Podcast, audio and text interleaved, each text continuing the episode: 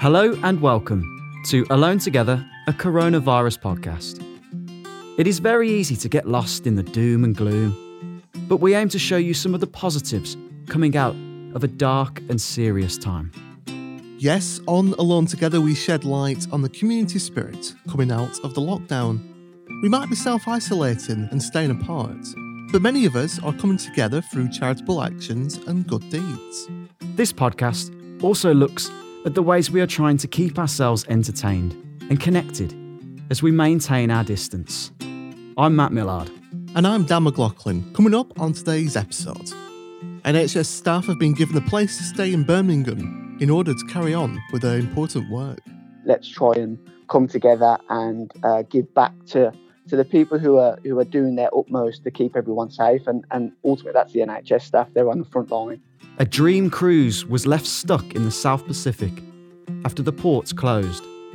One passenger tells us how they formed a community on board there were certain people on board that were giving sort of ballroom dancing lessons, they were giving language lessons.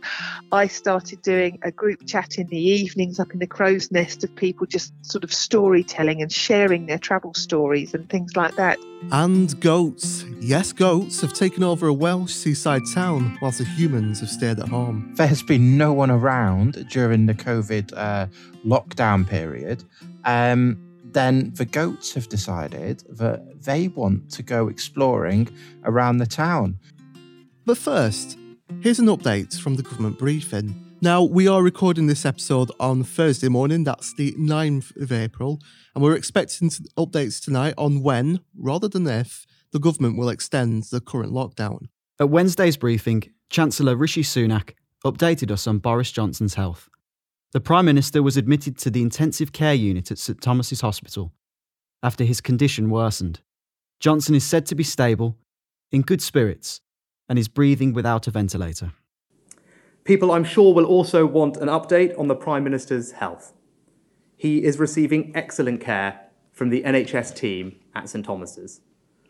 The latest from the hospital is that the Prime Minister remains in intensive care, where his condition is improving. I can also tell you that he has been sitting up in bed and engaging positively with the clinical team. The Prime Minister is not only my colleague and my boss, but also my friend, and my thoughts are with him and his family. The news about the PM reminds us how indiscriminate this disease is. Nearly everyone will know someone who's been affected friends, family, neighbours, colleagues.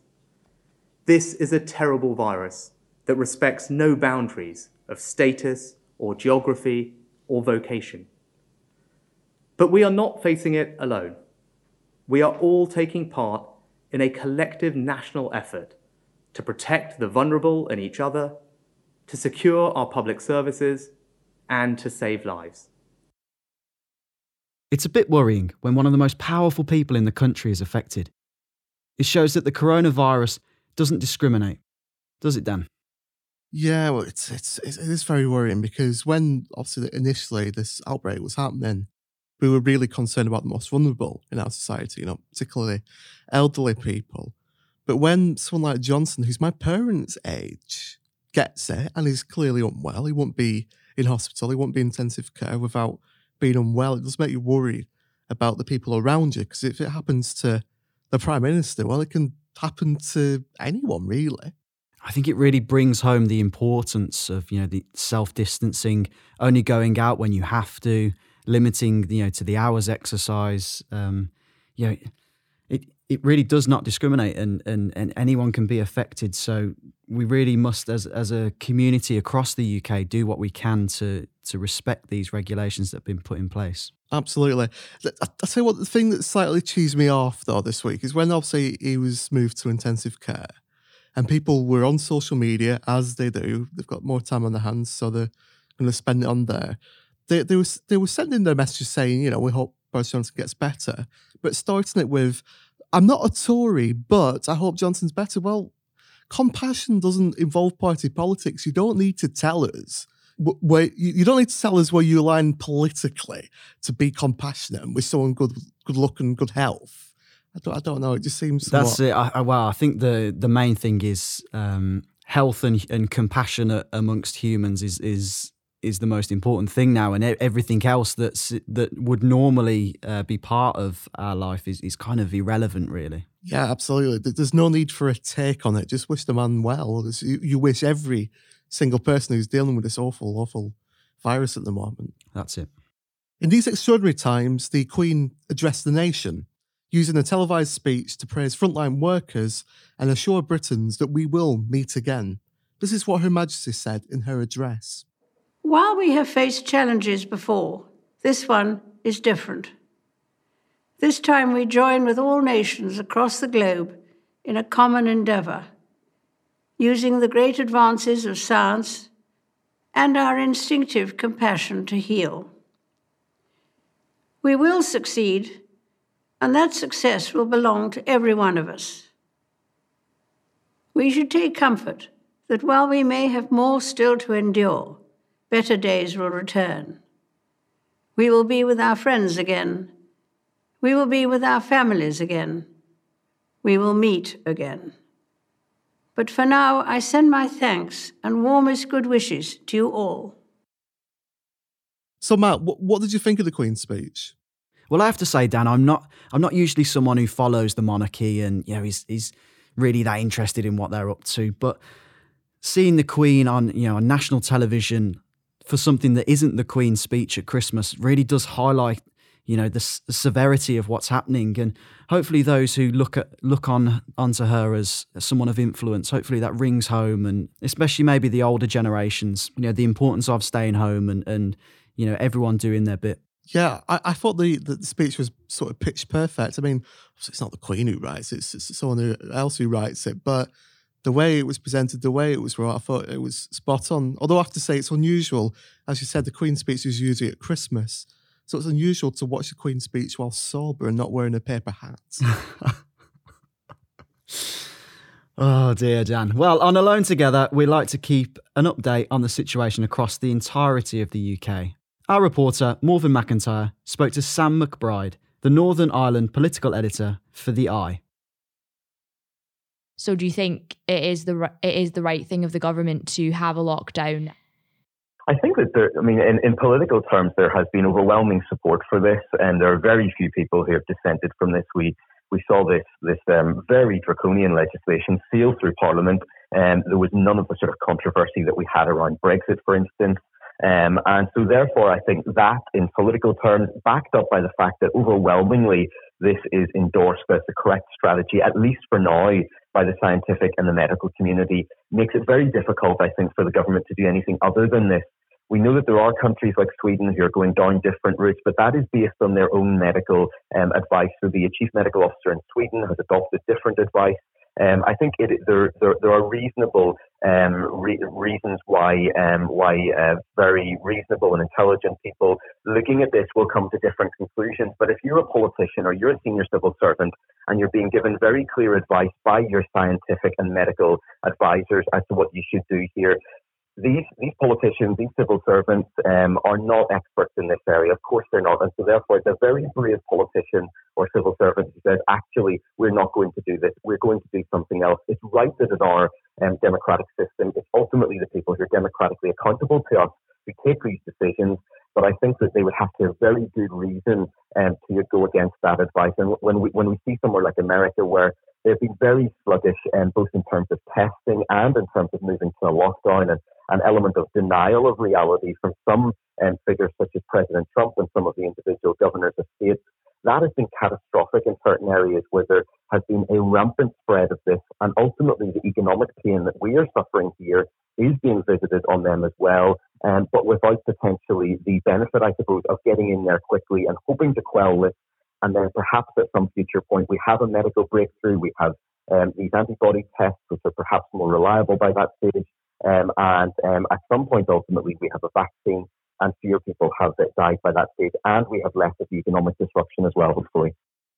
And how do you think uh, you know the government are coping so far. So on the economic side of things, they've introduced a furlough scheme uh, for workers where they'll get eighty percent of their wages uh, for three months at the moment for up to two thousand five hundred a month, and they've given grants to businesses. So do you think that you know they've handled it well from that side of things?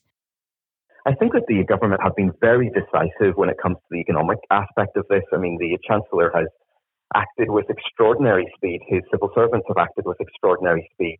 There is remarkable generosity, I think, in the fact that you have got a Tory government of all things um, really um, actually really nationalising parts of the economy, at least on a temporary basis, and promising 80% of um, wages of people up to £30,000 a year salary. Uh, that is really quite remarkable um, in, in, and really without any precedent, um, even in, in the terms of what past Labour governments have done in very significant economic crises. I think where, where there is much more criticism of the government is around the, um, the medical response to this and the testing the lack of um, personal protection um, uh, equipment for medics, the um, the delay in terms of some of the um, measures which were taken here to, to lock down the country, um, the sense that the government um, was changing its strategy during this. I think that it is it is difficult for us as journalists to to get a handle on some of this because we are not experts in this any more than the politicians are experts in this.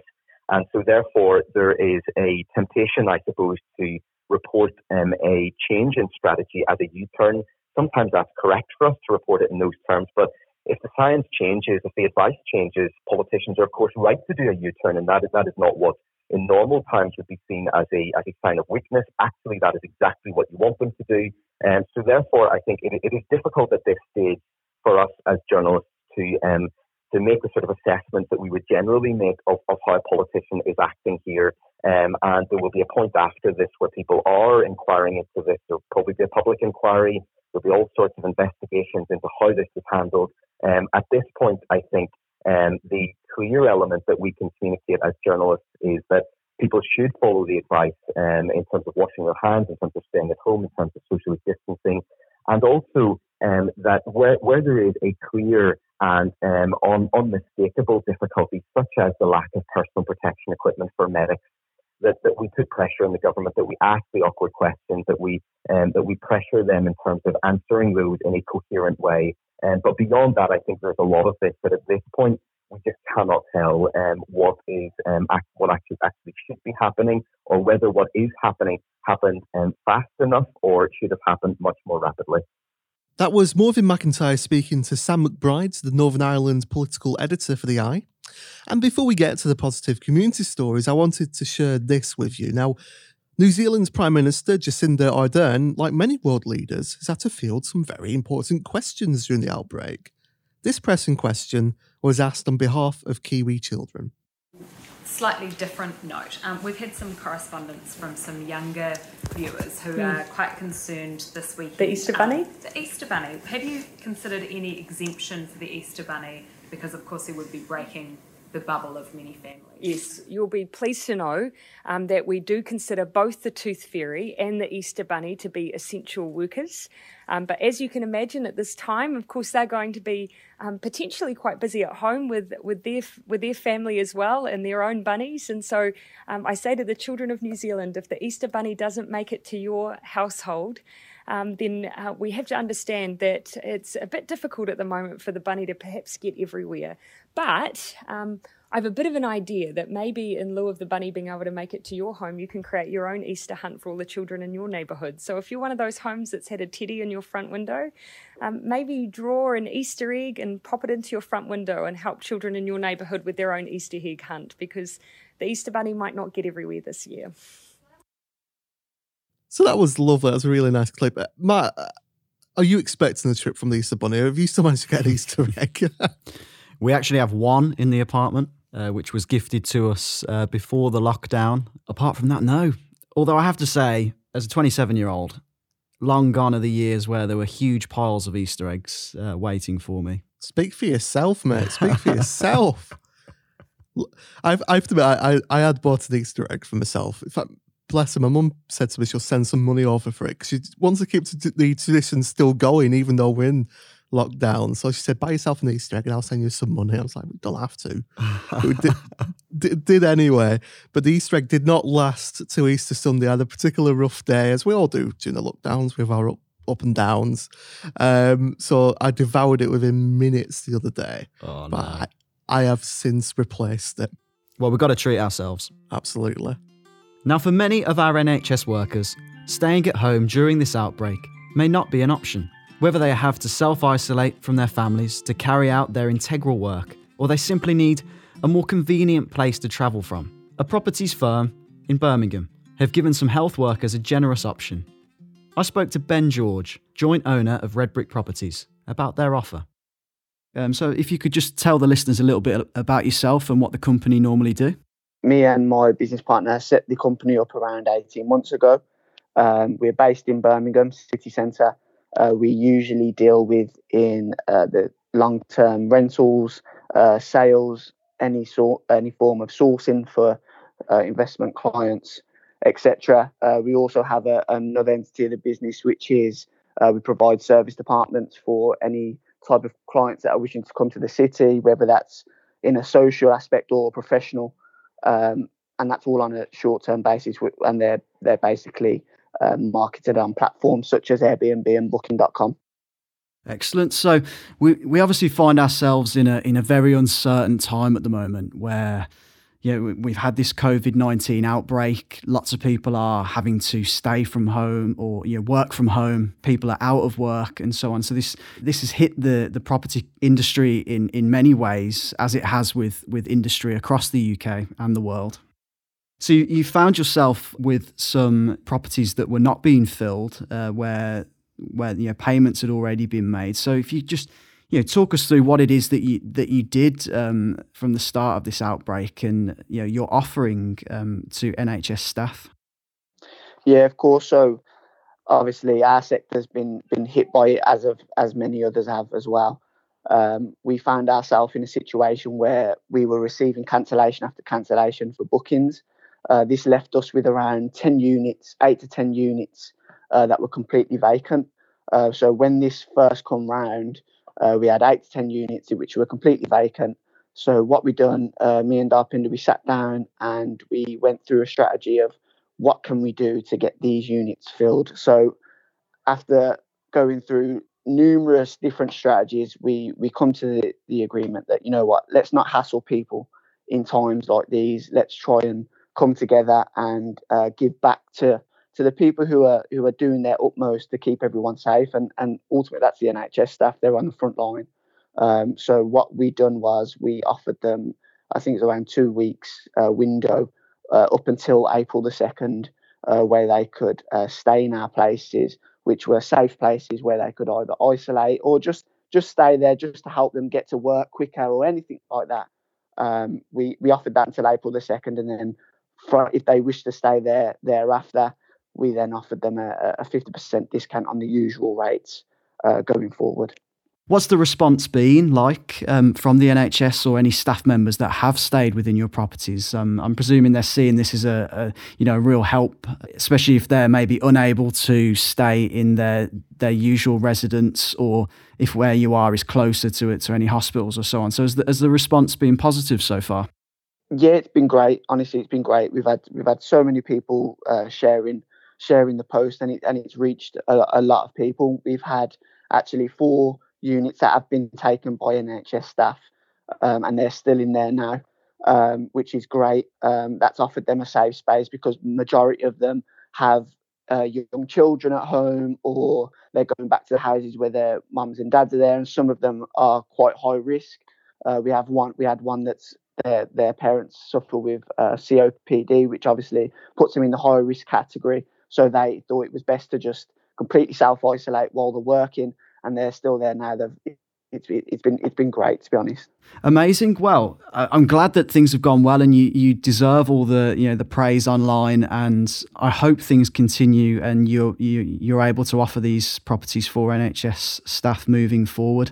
Um, so, if there are any NHS staff listening and they want to get in contact with you at Red Brick, do you want to just let us know how how's best to get hold of you? Or yeah, so basically, if you've got any um, any needs for or requirements for for accommodation just send an email over to us at info at redbrickpropertygroup.co.uk and we'll get in touch as soon as we can. And if we can uh, house you, we definitely will. Amazing. Thanks, Ben. Brilliant. Thank you, Matt. And that was my interview with Ben George, joint owner of Red Brick Properties. Thanks, Matt. And next, it was a dream holiday that went very wrong. When passengers aboard a cruise from Auckland departed on March the 1st, they were ready for a trip of a lifetime. However, their plans were disrupted by the coronavirus outbreak. Instead, the passengers were left stranded in the South Pacific after the ports were closed. Alone Together's Morven McIntyre spoke to Terry Shanks, a passenger on board the cruise, with her eight year old son Cameron. And she told Morven about how the passengers came together to keep their spirits up. So I've got Terry here with me now on the phone. Hi, Terry, how are you doing? Hi, I'm good, thank you. So, um, why did you decide to go on the cruise ship in the first place? I know it was a trip of a lifetime for you and your son. It was, yes. We were actually travelling the world. We've had two years where we've been travelling the world, um, you know, and basically world schooling Cameron. Uh, this particular cruise was booked a year in advance. Um, it seemed a good way when we were circumnavigating the globe to kind of do that last stretch, really, um, by sea rather than just flying. When did you realise that there may be issues about um, travelling the planned route on the cruise? Well, when we boarded on the 1st of March, it really wasn't a problem at the time. The coronavirus, there were isolated incidents around the globe, but most of it was still very much around sort of China and Hong Kong. Um, within, I think it was two days of getting on the cruise, we were told that the Kingdom of Tonga had closed their ports and we were going to have some additional sea days. But we did manage to have the first three stops at three different islands in Fiji. Um, but it was after that, really, that we started to hear that ports were starting to close. So that's when it really started to get worrying, really. And when this all was going on, how did people react to this news um, on the ship? Just seemed to be almost on a, a, daily basis that was bad news. But actually, as the cruise went on, and we were told, I think it was on the 13th of March, that the cruise was actually going to be cancelled, um, I think people sort of I don't know, became used to the idea. And that's really when the community spirit kind of started and thought, okay, well, we know we're not going to be stopping anywhere else. And we're just going to form you know, enjoy what's left and in, enjoy the rest of the, the time that we've got on board, really. And from then on, I think people started trying to find more things to do on board. So there were certain people on board that were giving sort of ballroom dancing lessons, they were giving language lessons. I started doing a group chat in the evenings up in the crow's nest of people just sort of storytelling and sharing their travel stories and things like that. So, in a sense, the guests became the entertainers and were facilitating their own group to, to fill that time at sea. We were very lucky in the fact that we became self isolated having had that long at sea. So we didn't have to worry about social distancing. So in many ways, we were almost sort of cocooned in a little bubble of safety at sea. Um, and, and just it became an amazing community. Yeah, and, and it's clear it's clear from what you're saying there that that sounds the case if people were kind of thinking of new activities to do and also managing to avoid that, like you said, the social distancing as well, because you'd been together out there for that long. And you also said that the crew were amazing as well. So, what were they like on board? The crew were really upbeat, which was amazing because considering at the moment, you know, for them, a lot of their futures still sort of lay in the unknown, but they were really upbeat. Obviously, the entertainment staff, the cruise director, and things like that were going out of their way to to keep us happy. All the, you know, the housekeeping staff, the staff in the restaurant, they, they, it was just an amazing atmosphere, really. And I think the the crew going out of their way to support the passengers, and the passengers, in a sense, were going out of their way to support the crew. Because for us, we were sort of, yeah, this is a, a real disappointment, but we knew that we would be sort of reimbursed for it. But for the crew, their their futures are the ones that are unknown and they could lose their jobs and their livelihood. So I think it was just this sort of really mutually supportive atmosphere between passengers and crew.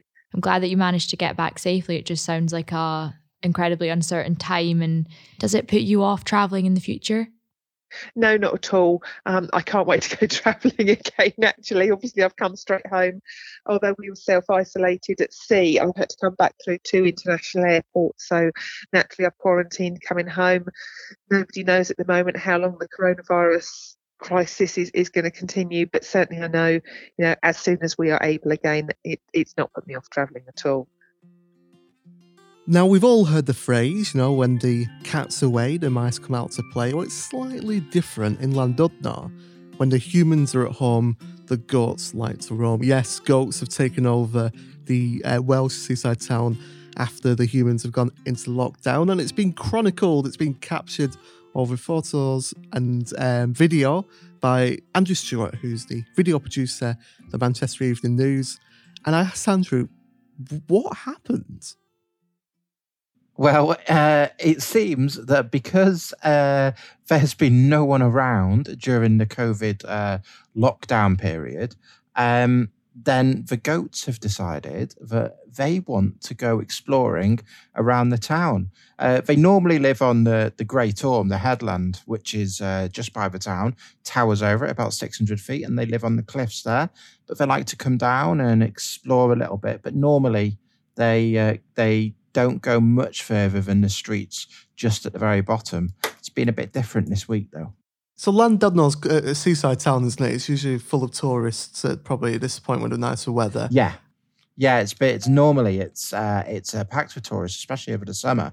Uh, the winter uh, months it can be a little bit quieter, uh, but there's still people around, still people coming to the seaside for a bit of a, a brisk walk in the in the fresh air, and it can be very brisk on the uh, on the seafront, definitely. but there's only about twenty thousand people in the town. but when everyone is indoors, then it's it's absolutely silent. There's there's no cars, no people going around, and these goats just decided that uh, you know there's there's nothing to stop them going any further uh, than the bottom of the hills. So they they just went and caused mayhem. What, what's what sort of mayhem? Uh, they have been well running through the sort of the main streets. So the street that I live on is one of the main streets in town. It's got pubs and shops and everything on it. Um, and uh, they were just running down the middle of that the other night at midnight. They've been going into people's gardens all hours of the day and night, just uh, eating flowers, uh, they've been uh, trimming back hedges uh, by well by eating them basically and bushes they've been climbing on walls climbing on hedges uh, they've been climbing on houses uh, and then they went to the churchyard after their little activity and just um, sat down for a bit and had a bit of a you know a bit of a sunbathe to chill out um, when the weather was pretty nice the other day well, after all that mayhem, surely they need need a, a rest. Well, the thing is, this is a an interesting enough story. Surely it'd be a story you put into your local newspaper, but this has went viral, hasn't it? Yeah, it seems that uh, a few people picked up on the tweets and it started sharing. And then, as you know, one person shares it, someone else finds it and they share it, and then they share it and they share it. And then another person basically had seen my pictures, they posted them, and uh, they credited me in there uh, in in the post, and they got about thirty thousand odd likes or something on their tweets. Um, I think it was that anyway. Um, and it that that meant it just sort of had the domino effect from there. And then uh, Jason Manford. Um, he shared it to his uh, Facebook page and his Twitter account. Um, and he told me that that is one of the biggest posts he's ever had. You know, it had millions of people uh, on that. Um, and I even went on his, uh, did a recording for his radio show.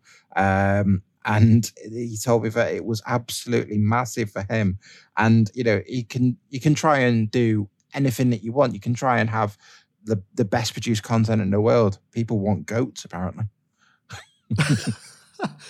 So, I mean, this is not just massive in the UK, it's massive all over the world. It seems that people want a bit of a rest from the lockdown and they've gone to see these goat pictures.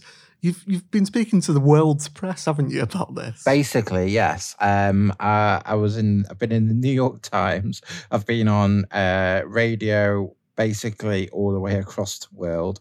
Um, so many different places are after the footage. Um, they all want to share it on their social media and stuff.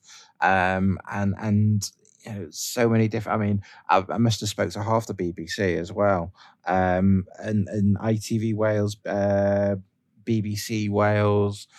Um, so many different places. It's just been non-stop, and you know, it's it's that point where you realise that you've got to turn notifications off on your phone because Otherwise, the battery will just go within a very short period of time. That's probably another one now that you can hear. Um, and it's it's just it's gone massive and mad. So you've gathered, you've got about thousands or more followers now because of this. You are officially slash unofficially the goat guy on Twitter. Oh yeah, I've had to change I mean, my is... Twitter bio um, to goat correspondent, um, and I've I've gone up from three thousand odd followers to fifteen thousand followers. You're all going to be expecting goat content from now on in. I mean, it's going to be the difficult second al- album syndrome, isn't it? How the hell are you going to follow this up? Well, I'm gonna have to gonna have to think hard, aren't I? But at the moment, at least, we're, we're still on lockdown, and we um well, we don't know when that's going to end, do we? Um, so uh, it could be a while now, and these goats could literally be everywhere. In fact, I think that if you live near Llandudno, then uh, they might probably come visit you once they get further and further out and more and more adventurous. That sounds very ominous. The goats are coming. I mean, so they're, they're still out on the ball then? They're still roaming the streets? Uh, I've seen them about quite a few times actually. Uh, there was pictures of them about last night um, on the streets, um, and they were uh, just in people's gardens uh, and, and, just you know doing doing what they do best, and that's eating everything in the path. Why do you think this has been something that's captured everyone's imaginations all of a sudden? Because it's something light, something that's different to everything else out there. I mean, you look at the the daily press conference briefings, and there's never really much happy news in there. Um, and and if there is, in terms of like what the government are going to do to support people in this, there's still the fact that you know this is massive amount of money that they're going to have to spend on this.